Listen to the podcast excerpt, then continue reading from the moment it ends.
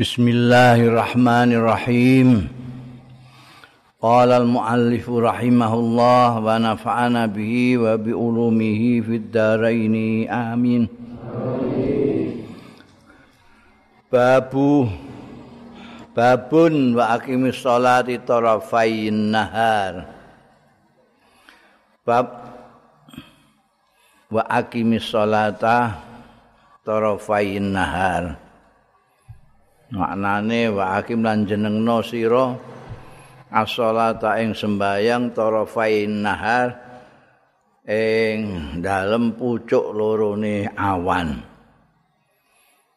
Mulai subuh sampai asar. Di an Abi Mas'udin diriwayatake saking sahabat Abu Mas'ud radhiyallahu anhu anna rajulan setuhune wong lanang iku asoba. Ngenai ya rajulan minim ra'atin saing seseorang perempuan kublatan ing ciuman. Hmm. Fa'ata Rasulullah. Mongko sowan sapa rajul Rasulullah ing Kanjeng Rasul sallallahu taala alaihi wa alihi wasallam. Fadzakara dzalika lahu mongko nuturake sapa rajulan lahu marang Kanjeng Rasul sallallahu alaihi wa alihi wasallam.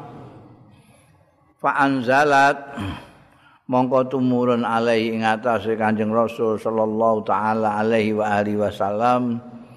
Dawu wa aqimis sholata tarafain nahari wa zulfam wa zulafam minal lail innal hasanati yuzhibna sayyiat dzalika dzikra lidzakirin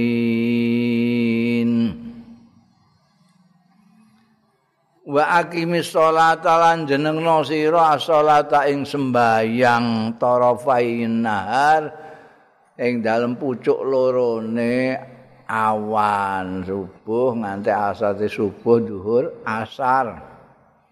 Wa zulafan lan beberapa saat minal laili beberapa waktu minal laili. Maghrib karo isya.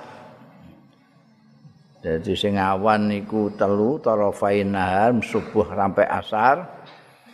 Sing bengi Maghrib karo Isya itu zulafan minal lail.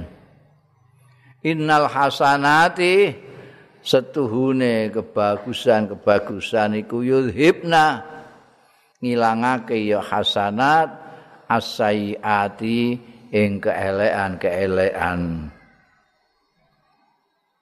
Ngamal ngabal sing apik iso ngilangake dosa-dosa. Zalika utahe mengkono mau iku zikra pepeling lidzakirin tumrape wong-wong sing padha zikir. Artine wong sing gelem dikandani pepeling kok ning gone wong sing gak iso dikandani ora eling-eling. Zikra lidzakirin artine kedue peringatan kanggo wong sing nampa peringatan. Kala rajulu matur sapa wong lanang mau? Sing muni mau ndi? Ale apa? Kala rajulu matur sapa wong lanang mau?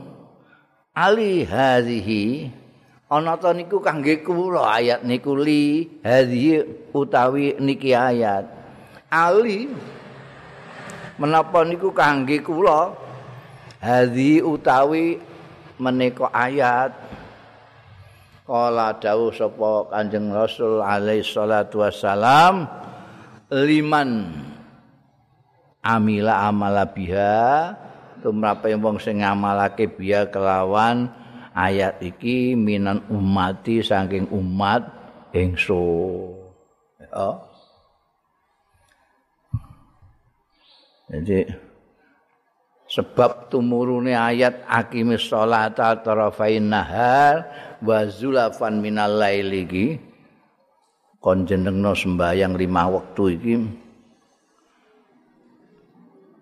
Sebab tumurune mergo ana wong sing rumangsa berdosa ana wong wedok liwat diambung sut.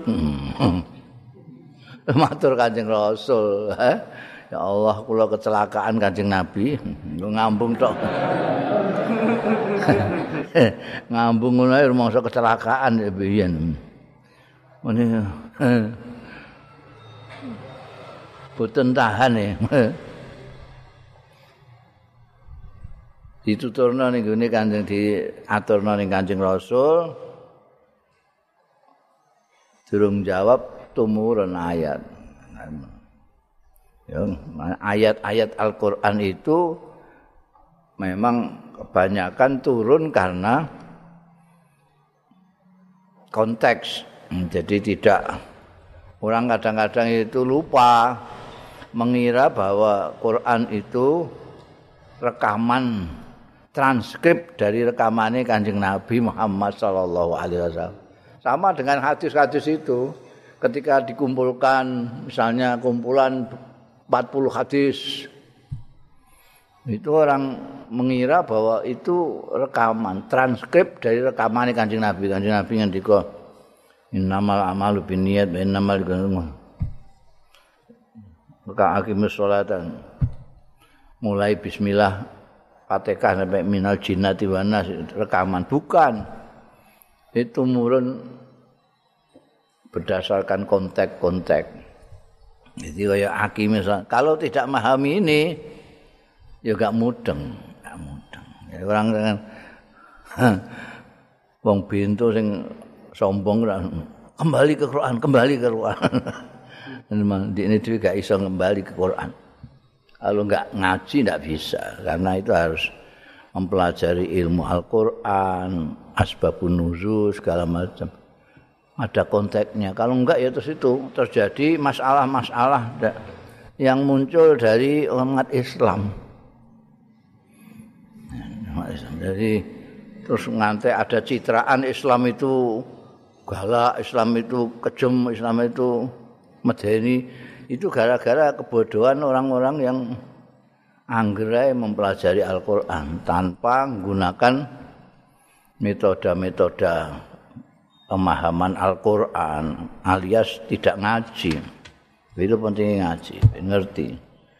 Di asal itu ana kejadian ayat hakim sholata tarafayin nahar wa zulfa bazulafan minal lail itu ana kedadian iki. Wong matur ning Kanjeng Nabi Muhammad sallallahu alaihi wasallam turun ayat ini. Ini yang dijawab. Mulane laki-laki sing matur mau terus merasa, "Lho niki ayat nggih kula nggih." Artine kowe nek dosa dosa cilik kaya iku nggo salat ilang. innal hasanat yuzhibna sayiat sing kecelakaan ya ora sing dijarak iki bakasane bakal kecelakaan hmm. nek dijarak wah bar iki tak sembayang aku ning di pasar ngambungi wong wah ndak bisa itu Oh, dosa gede malian. Ini yang ter kecelakaan. Nah, jadi Innal hasanat yuzhibna karena ulama-ulama mengatakan al hasanat itu salat-salat itu salat lima waktu yuzhibna sayiat menghilangkan dosa-dosa.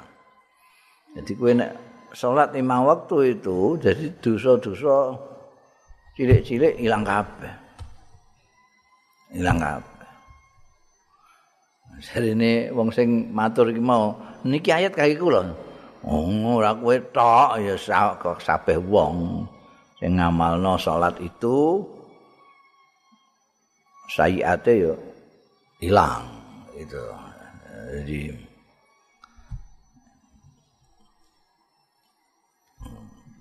ane Kanjeng Nabi Muhammad sallallahu alaihi wasallam nate ngendikan niku apa? Wa atbi sayyi'atal hasanata tamhuha. itu juga wa adbi sayyi'ata al hasanata tamhuha. Ikuti kalau kamu punya kesalahan ikuti dengan kebaikan. Nanti kesalahan itu bisa hilang. Kayak iki mau iki mau di, di dosa sembahyang. Tapi akimi lo ya akimi lo ngojo salah pom salah salah tompo kowe eh. Dosa salat hilang dosa salat enggak enggak sing iso ngilangno dosa-dosa cilik itu salat sing terus dalam waktu dalam waktu-waktunya dinas subuh salat subuh duhur salat duhur asar salat asar maghrib eh ora kok salate pendak nek dosa tok. Eh, dosa salat ah ben ilang. Enggak begitu.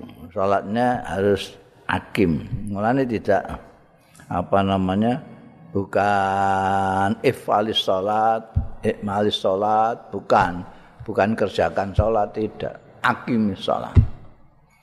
Hakim salat itu jejak salate rukun salate bener tapi turute waktune tepat tidak sampai keluar dari waktune tarafain nahar wa zulafan minal lail itu yang bisa menghapuskan dosa-dosa kecil.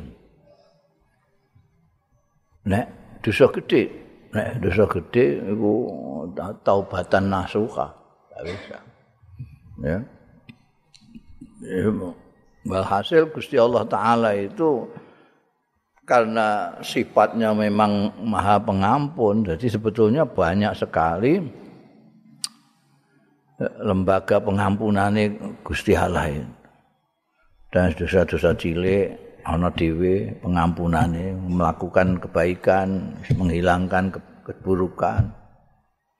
Salat ngilangno dosa cilik dan seterusnya, banyak itu. laku-laku ibadah yang menghapuskan dosa itu. Dosa kecil, dosa gede ada caranya juga untuk menghilangkan.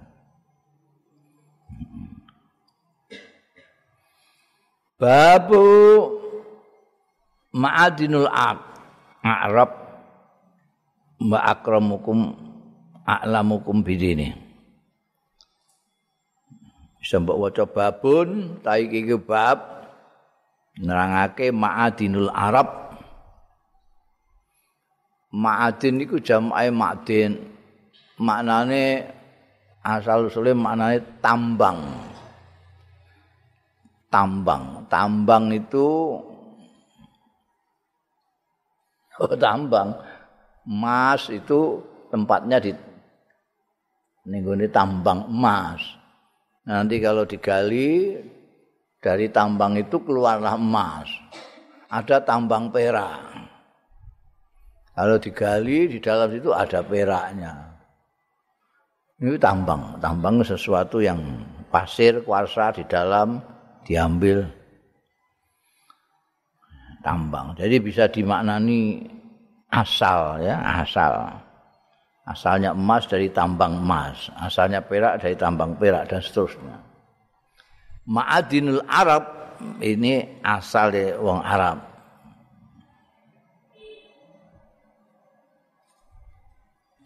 Nek Arab itu wong Arab, nek Arab itu wong desa. wong desa. Desa Arab. Wa akramukum lan luweh mulya-mulyane Arab iku a'lamukum luweh ngalim-ngalime ira kabeh bidinihi kelawan agamane a'lam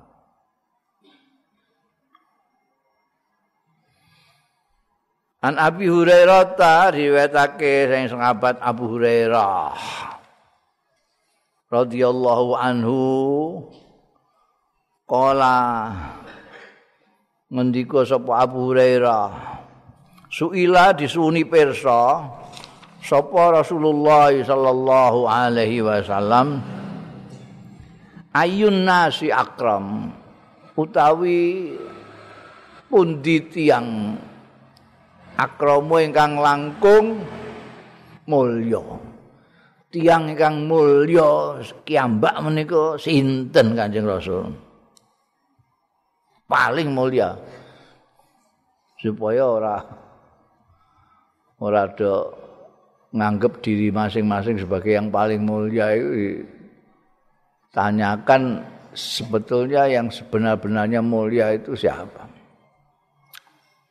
Kala dawuh jawab sapa Kanjeng Rasul sallallahu alaihi wasallam Akramuhum indallahi atqahum.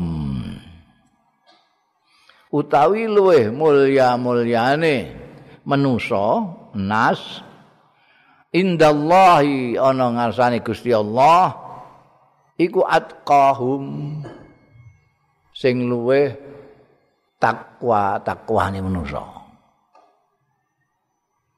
sing paling mulia dhewe. Mergo dawuhe Gusti Allah, ya ayyuhan nas Hei manusa inna khalaqnakum min dzakarin wa unsa wa ja'alnakum syu'uban wa qabaila. Kamu kamu aku titahkan dari laki-laki dan perempuan. Aku jadikan suuban berbangsa-bangsa wa qabaila dan beretnis-etnis bersuku-suku. Untuk apa? Untuk guguan. Nah kita arafu untuk saling mengenal saling mengenal satu sama lain. Mengenal bahasanya mengenal budayanya. Akhirnya saling menghormati satu sama lain. Itu diciptakannya manusia untuk itu. Lita araf tidak usah mulia-mulianan. Wah suku kamu itu suku apa itu? Tidak untuk lita araf orang wah suku saya lebih mulia tidak bisa inna akramakum indallahi atqakum Jadi dawe Gusti Allah ning gone manusa. Kalian diciptakan dari perempuan, laki-laki dan perempuan dijadikan memang dijadikan suuban wa qabaila berbangsa-bangsa dan bersuku-suku li ta'arafu. Paling menang. Wong Jawa kenal wong Sunda, wong Sunda kenal wong Batak, wong Batak kenal wong Papua. Mereka karena mempunyai tradisi beda-beda, mempunyai bahasa beda-beda, budaya yang beda-beda. Dan perbedaan-perbedaan itu untuk saling mengenal supaya untuk saling melengkapi, saling menyempurnakan, bukan untuk saling mengejek dan segala macam ditaruh.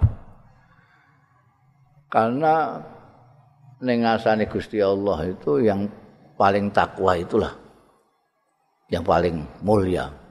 Nanti tidak. Jadi bukan berdasarkan bangsa ini, yang paling mulia bangsa ini, atau suku ini tidak. Tapi atqakum yang paling takwa. Mulanya kanjeng Nabi ketika ada yang bertanya ayun nasi akram, jawabannya ya, jawaban Quran itu. Akramuhum indallahi atqahum. ternyata kolu sing takon itu jebule bukan itu yang dimaksud karena itu mereka sudah tahu. Kan ngono. Mereka sudah tahu karena sudah baca itu ya ayuhan nas itu mau. Ina akram jadi makanya kolu padha matur wong-wong sing do takok laisa an hadza nas'aluka? Mboten mboten. Laisa ora ana anzali an hadza saking menika? Nasaluka nyuwun pirsa kita. Dateng panjenengan mboten soal menika. Nek menika kan sampun ngertos daya ampun maos ayatipun menika. Bahwa yang paling mulia Kanjeng Nabi itu wong nabi ya utusan kowe takok tujuanmu takok apa sing mulia dalam pengertian apa, dari sisi apa, dari sudut apa. Kalau bukan karena itu yang kamu tanyakan, Kala dawuh sapa Kanjeng Rasul sallallahu alaihi wasallam, "Akramun nasi Yusuf." Nek kowe kepengin roh sing paling mulya dalam pengertian orang per orang, Fa akramun nas mongko luweh mulya-mulyane menungso iku Yusuf. Kenapa? Dia itu Nabiullah. Nabi ini Gusti Allah, ibnu Nabiillah, putrane Nabi ini Gusti Allah, ibnu Nabiillah, putrane Nabi ini Gusti Allah, ibnu Khalilillah, putrane kekasih Gusti Allah. Mau gue ngeduk-ngeduk no keturunanmu ora bakal ngang iso menang karo Nabi Yusuf. Eh? Oke, bin apa kowe? Kula bin anu, bin anu, bin Pangeran Diponegoro misalnya.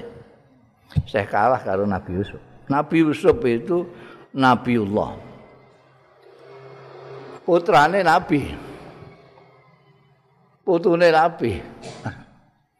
Kok Nabi Yusuf itu putrane Nabi Yakub. Nabi Yakub. Nabi Yakub putrane sapa?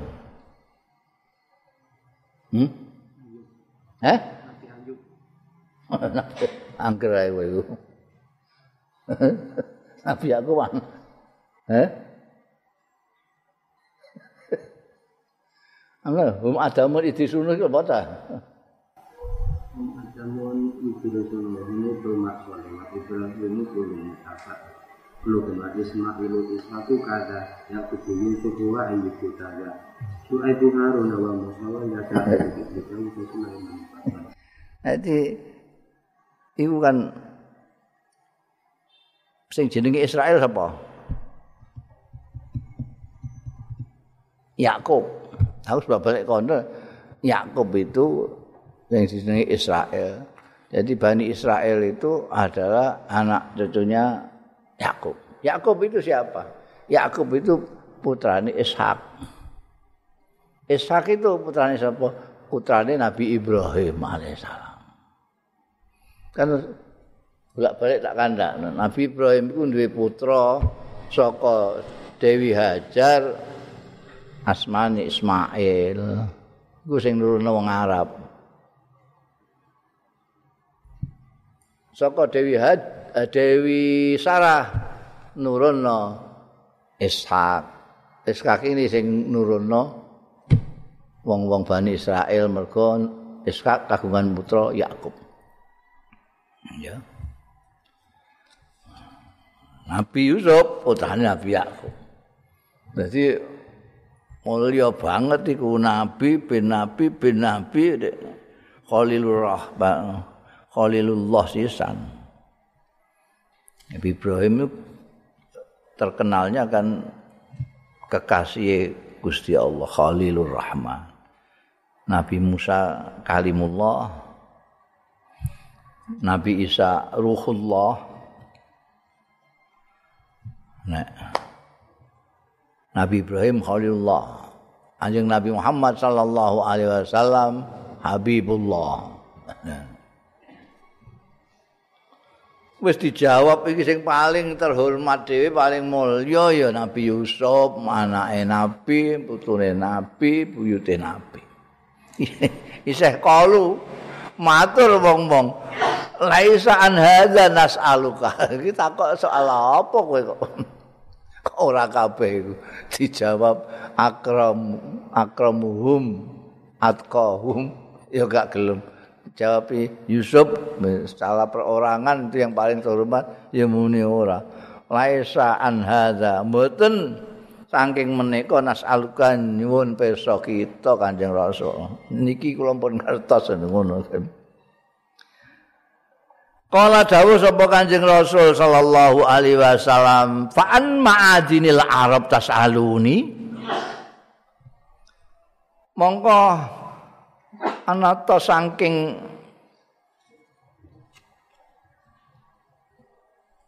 asal usule Arab tas aluni takon sira kabeh ing ingsun. Kowe nakokno luwih mulya-mulyane wong sing asal usule kok Arab. Nggih, penting iki. Saiki soalé lagi viral iku bab soal Arab iki. iki jawabane Kanjeng Nabi. Kalu matur sapa wong sing takon. Naam nggih Kanjeng Nabi gini ku sing kula takekake niku persoalan niku. Niki tambang-tambang Arab nih, asal usul angking tiang Arab. Kala dawuh sapa Kanjeng Rasul sallallahu alaihi wasallam, "Fakhiyarukum mongko luwe apik-apike bagus pilihan-pilihan ira kabeh, orang-orang pilihan ira kabeh. Fil jahiliyah ing dalam jahiliyah iku khiyarukum pilihan-pilihan ira kabeh fil Islam ing dalam Islam. Idza fakuhu apekan harokate tukang cetak itu. Ida fakuhu fakuha soalnya. Tetkalane paham agama iya. Iya hukum ya. Jadi ditanya mengenai orang-orang Arab ini. Orang Arab itu kan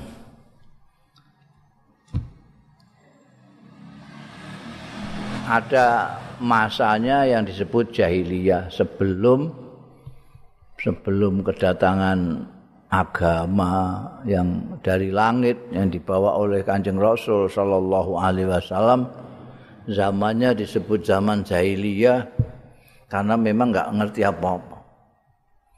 Wong Medina sih Syekh Syekh ana wong Yahudi duwe kitab Taurat, ana wong Nasrani duwe kitab Injil. Mekah itu wong Arab asli sing Mekah itu blas ora ngerti apa-apa. Ora tau roh sing jenenge kitab samawi gak ngerti. Lalu sebut wonge jane ya perorangan-perorangan nek dilihat dari sisi kepandaian iku akeh sing pinter iku. Pinter Abu Jahal yo pinter. Abu Sufyan pinter-pinter. Ana sing ahli militer, ana sing ahli anu pengetahuan itu pengetahuan alamiah. Dia bukan belajar dari mana-mana. ada yang mempunyai sifat jujur, berani segala macam. Maka ada pertanyaan-pertanyaan dari sekabat-sekabat itu. Kira-kira yang paling mulia itu siapa? Di antara orang-orang yang asal usulnya Arab ini. asal Arab cekek itu itu siapa? Anjing Nabi dawuh khiyarukum fil jahiliyah khiyarukum fil islam idza fakuhu siapa yang dianggap pilihan anggap mulia pada zaman jahiliyah akan tetap menjadi mulia tidak kurang suatu apa tetap mulia asal dia ngerti agamanya Mergo jahiliyah itu tidak ngerti agama. Tapi orang yang tidak ngerti agama itu bukan tidak pandai, ada yang pandai. Bukan tidak terhormat secara nasab, ada yang nasabnya dari Abdul Muthalib juga ada. Dari Abdul Sams ada. Dari Quraisy berarti orang-orang mulia semua itu. Tapi ketika datang kebenaran dari Allah yang dibawa oleh saya Anjing Nabi Muhammad sallallahu alaihi wasallam ini ada yang kemudian ngerti ada yang tidak.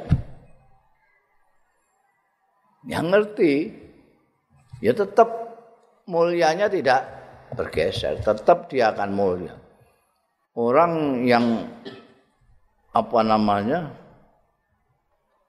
Uh, yang sifatnya akhlaknya bagus, santun dan kemudian ngerti agama yang dibawa oleh Kanjeng Nabi Muhammad sallallahu alaihi wasallam seperti sahabat Abu Bakar ya tetap terhormat. Tetap terhormat. Sama ketika di jahiliyah dihormati karena nasabnya, karena kelakuannya, karena sopan santunnya. Nanti di Islam apalagi ketika dia sudah ngerti. Orang Arab itu kan ada dua yang tinggal bangga-bangganan itu. Orang Arab. Wingi wis tak omong itu hasab dan nasab. Itu sing gawe tinggal guguan. Wong Arab itu senengane guguan. Wong Arab dalam pengertian ini adalah orang Arab yang ada di Mekah ya. Ini itu yang asli Mekah dan sekitarnya. Itu sing digugukan nasab. Saya ini keturunan ini, keturunan ini. Nasab itu berdasarkan darah. Jadi merasa darahnya biru, bukan merah seperti orang umum. Saya darahnya biru. Karena saya keturunan dari Abdul Muthalib, saya keturunan dari Abdul Syams. Saiki flashback saiki wong saiki ya seneng ngono nah balik ning nasab. Tapi ada yang membanggakan hasab. Hasab itu adalah eh, pribadi yang berkarakter baik. Apa istilahnya integritas? Ya, integritas. Ya, orang ini keturunannya orang yang akhlaknya bagus maka biasanya dia juga berakhlak bagus karena orang tuanya itu akan mendidik anaknya minimal dengan keteladanan keteladan keteladanannya jadi kowe nek akhlak kemape engko anakmu itu otomatis mbok kandhani atau ora mergo saben dina ndelok awakmu. Makanya ada hasab. Jadi koyo sahabat Abu Bakar itu mulia hasaban wa nasaban. Sayyidina Umar, Sayyidina Utsman, Sayyidina Ali itu mulia hasaban wa nasaban. Dia khiyaruhum karena fakuhu. di jahiliyah dihormati di Islam dihormati karena mereka tahu apa yang dibawa oleh Kanjeng Rasul sallallahu alaihi wasallam yang kita sebut din itu. Khiyarukum fil jahiliyah, khiyarukum fil Islam idza faquhu. Ya, saiki ini mengarap mengaku keturunannya sapa, keturunannya sapa, delok fakuhu apa gak. Fakuhu ya pancen ya. Khiyaru pilihan tenang. Babun yusabbitullah alladzina aman. Bab yusabbitullah memantapkan netepake sapa Allah alladzina amanu ing wong-wong sing padha iman ya ladzina ana wong iman itu ada yang mantep ana sing ora mantep. Ora mantep itu gampang goyah. Tapi nek wong iku iman karo Gusti Allah Gusti Allah memantapkan. Anil Barra bin Azib. Saking sahabat Al Barra bin Azib radhiyallahu anhu anna Rasulullah satune Kanjeng Rasul sallallahu alaihi wa alihi wasallam. Kala dawuh sapa Kanjeng Rasul sallallahu alaihi wa alihi wasallam. Al muslimu ta wong muslim idza suila nalikane ditakoni ya muslim fil qabri dalam kuburan. Jadi wong muslim iku nek mati ya sak angger wong nek mati engko ning jero kuburan iku ruwe dibalekno neh. Ketika rohnya sudah dikembalikan terus ditakoki, su'ila fil qabri. Ya syahadu nyekseni sapa muslim an la ilaha illallah. Ing setuhune kelakuan iku ora ana pangeran sinembah illallah kejaba Gusti Allah wa anna Muhammadan lan setuhune anjing Nabi Muhammad iku Rasulullah utusane Gusti Allah. Jadi ditakoki wong iku marrobuka ya Gusti Allah. Wong ini syahadat nalika urip syahadat Allah ilaha illallah wa anna Muhammadar Rasulullah. itu ya tenanan tuh syahadat. Jadi tidak masalah ditakoki ning kuburan. Padahal kau tahu mengkono-mengkono mau iku kauluhu dawuh Gusti Allah Azza wa Jalla yusabbitullah netepake mantepake sapa Allah alladzina amanu ing wong-wong amanu kang iman ya ladzina bil qauli sabit kelawan ucapan sing tetep sing mantep. Fil hayati dunia ing dalam kehidupan dunia wa fil akhirati lan ing dalam akhirat. Di orang yang betul-betul iman karo Gusti Allah taala syahadate tenanan munila ilaha illallah ya sing disembah sing diweteni sing segala macam sing diingibadahi sing dipuja-puji sing disembah namung Gusti Allah taala. Nyekseni bahwa Nabi Muhammad sallallahu alaihi wasallam utusane Gusti Allah. Itu orang ini akan diberi kemantapan oleh Allah Subhanahu wa taala imannya baik di dunia maupun di akhirat.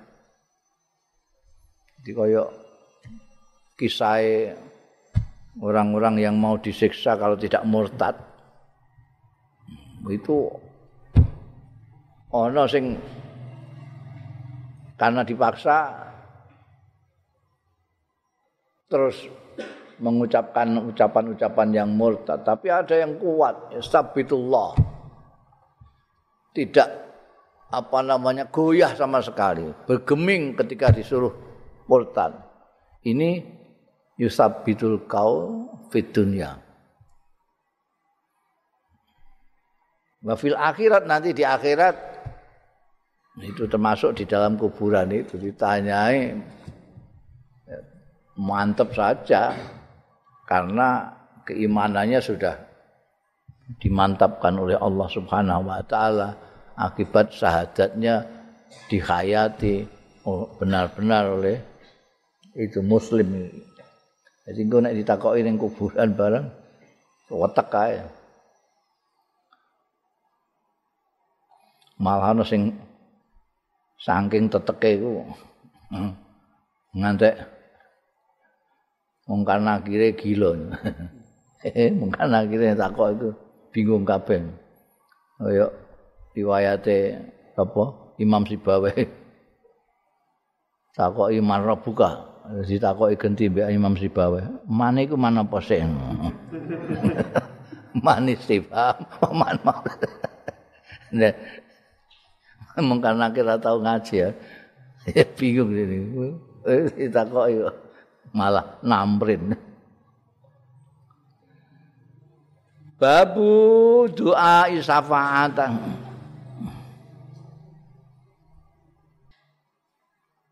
Ono.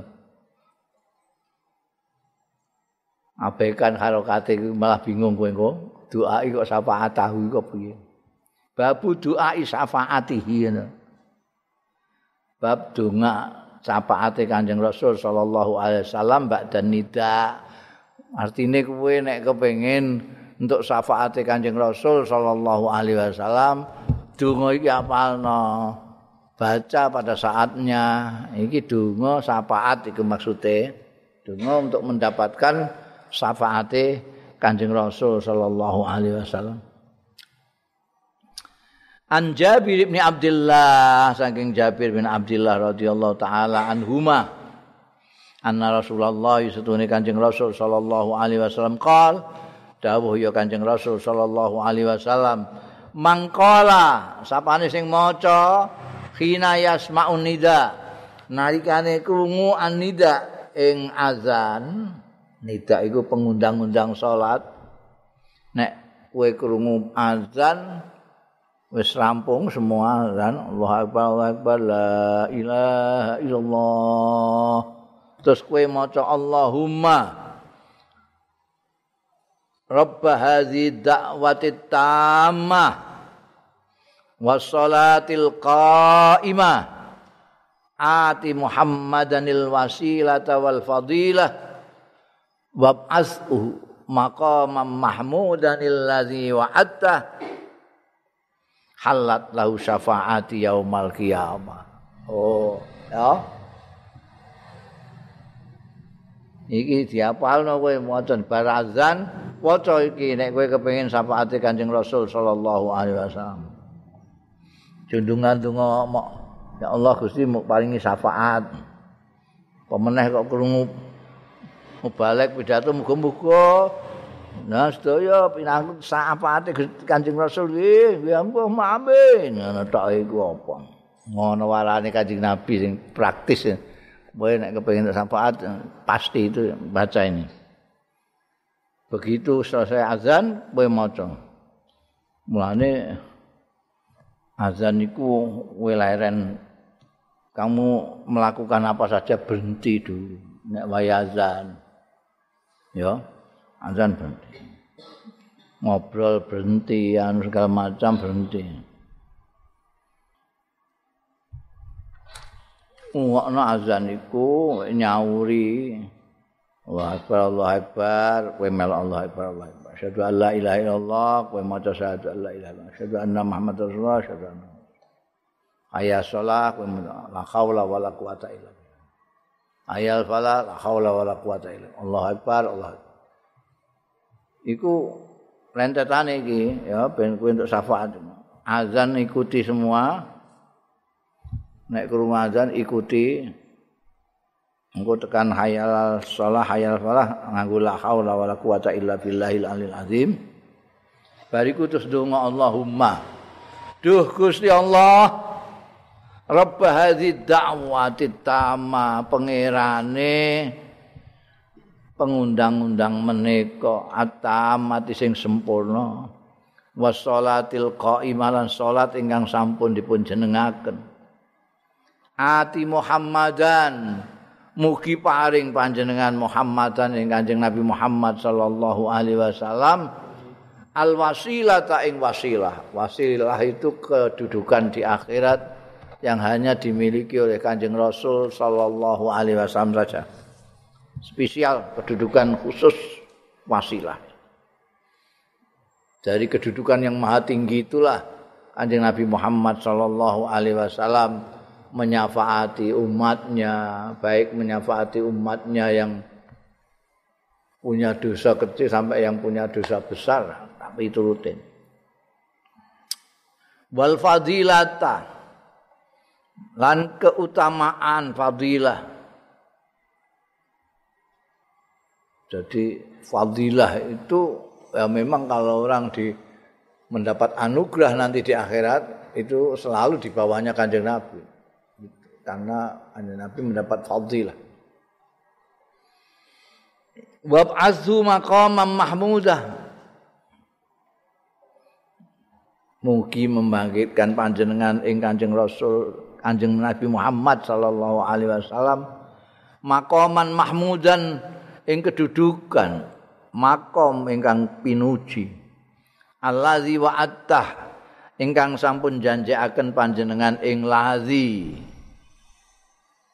Iki tanda kutip sing apik iku. Mulai Allahumma tanda kutip buka. Wa'attah kai tanda kutip tutup. Engko coba glendernya tekan halat lahu. Halat lahu itu kaitannya dengan man kola khina yasma'un nida. Allahumma sak teruse halat moko tetep lahu kedue man kala apa syafaati syafaat ingsun yaumal kiamati dina kiamat. Ya. Iki jaminane Kanjeng Rasul sallallahu alaihi wasallam jadi nek kowe maca iki mesti untuk syafaate Kanjeng Rasul sallallahu alaihi wasallam ya diapalno Babun falanuki mulahum yaumal kiamati waznan. Bab falanuki ora jenengake sapa panjenengan ingsun. Lahum duwe wong-wong iku yaumal kiamati ing dalam dina kiamat waznan ing timbangan, tidak ada nilainya artinya ora ditimbang blas. an Abi Hurairah ta sayang sahabat Abu Hurairah radhiyallahu anhu an, an Rasulillah sallallahu alaihi wasallam qol Dawu sapa Kanjeng Rasul sallallahu alaihi wasallam inna ustuni kelakuan layakti yakti bakal temeka sapa ar-rajul wong lanang al-azim sing gedhe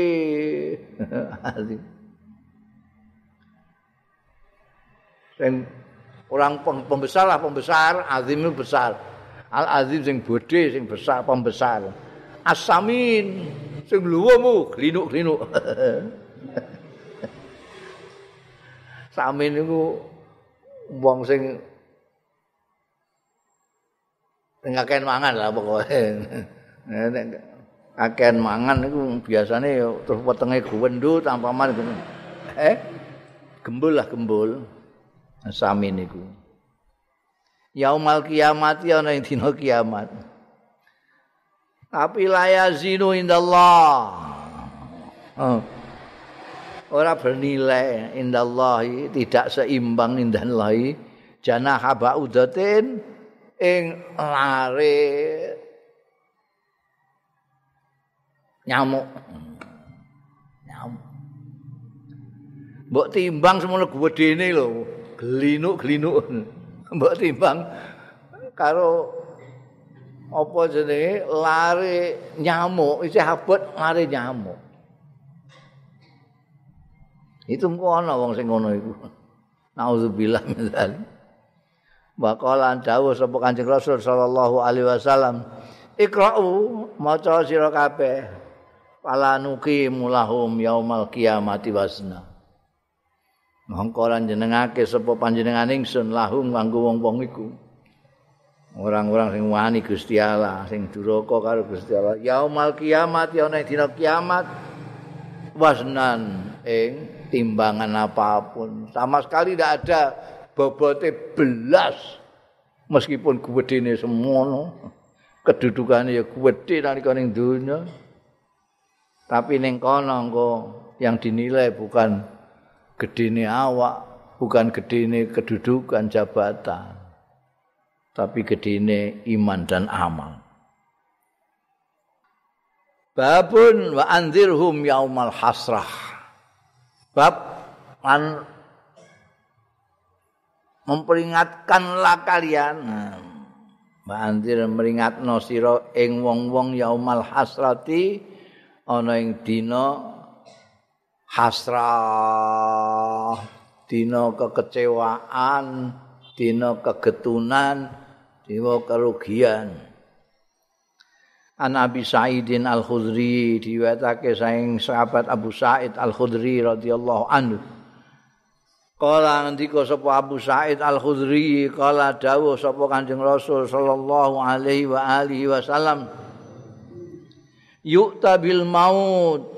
Ditekakno bil mauti apa pati? Kahayati kapsin amlah. Kaya bentuke wedhus kibas sing amlah kaya domba sing amlah amlah iku sing blontang ana irenge ana putih Wayuna di munadin Maka banjur ngumumake sapa wong sing ngumumake. Ada undang yang ngundangkan itu. Ya ahlal jannah. I ahli swarga. Fayasra ibu mongko padha ndangak-ndangak.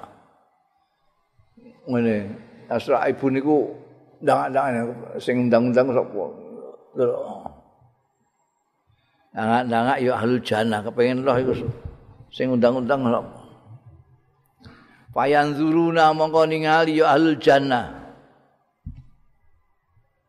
Fayaqulu Oh ngendika sapa munadin ing undang-undang mau bareng ahli swarga ndang-ndang kepengin roh ndelok Hal ta'rifuna hadza Ana ta kenal sira kabeh hadza ing iki ayo sing wedhus kipas sing loreng iki mong Payakuluna mongkon jawab sapa ahlul jannah Naam nggih ngertos hadzal maut niki rak pati to niku pun roh kula nanti ketemu biyen iki ra ketemu kabeh manusa kan hadzal maut niki maut niki. Wa kulhum sakabehane wong-wong ahli swarga katra ahu teman-teman wis weruh ya kulhum hu ing maut iki. Wis tau roh kabeh mergo kabeh wong kan tau mati. Sumayunati moko keri undang-undang. Ngumumna sapa munadin mau. Ya ahlan eh ahli neraka. Fayas raibuna. Mongko padha dangak-dangak.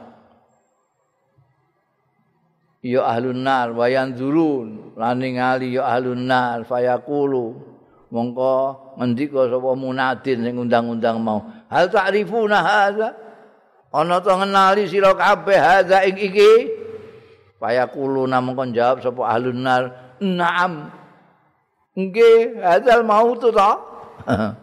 Ta niki kal mautu pati. Kulluhum ta sekabehane ahlun nar iku kotra ahu teman-teman. Wis roh sapa ahlun nar ing maut. Kabeh mati. Baik yang nantinya ke surga maupun yang ke neraka mesti lewati mati kabeh. Bareng wis muni roh fayuz bahu mongko disembelih. Iya mau tadi yang berupa kapsun amlah mau berupa wedhus mau disembelih. Umayakulu mongko keri-keri ngendika sapa munadin, ya alal jannah. Eh ahli swarga khuludun. Langgeng kowe selama mati neh. Khuludun abadi. Pala mauta mongko ana pati ku maujud. Wis dipateni patine. Eh? Ing jenenge pati wis dipateni. Dadi wis ana mati neh. Khulud lawas-lawase. Wa ya ahlan nar. eh ahli neraka khulud abadi wah ayah pala mau ta mongko ora ana pati maujud umakara amangka keri-keri mau sapa Kanjeng Rasul sallallahu alaihi wasallam qaulahu ta'ala. Abaikan harakati kuluhu kauluhu iku qaulahu ora alaihi wasallam qaulahu ing dawuh Gusti Allah taala wa andhirhum yaumal hasrati il qudiyal amru wa hum fi ghaflah. Wa andhirhum an mene ana peringatan sira ing wong-wong. Yaumal hasrat ing dina penyesalan. Kuwi nek niku anu niku istilah yaumul ghubni. Hari penyesalan. Sing ngamal yo nyesel kena apa kok ngamalku kurang akeh wiyen? Apa meneh sing gak ngamal apik? Wah tambah nyesel gak karu-karuan il kudial amru nalikane diputusake apa al amru perkara iki ning swarga iki ning neraka wis iloko mencet kasih peringatan itu. Ya. Wahum hale utahe wong-wong fi ghaflatin ing dalem talompe, talompe itu lalai mereka dalam kondisi lalai itu ingatkan mereka. Nanti itu yaumul khas. ketika diputuskan perkara itu mereka tidak sadar. Wa haula'i fi ghablati ahli dunya. Wa haula'i tai wong-wong mau iku fi ghablati ning dalem talumpe, lalai. Fi ghablati ahli dunya ing dalem lalainya ahli dunya.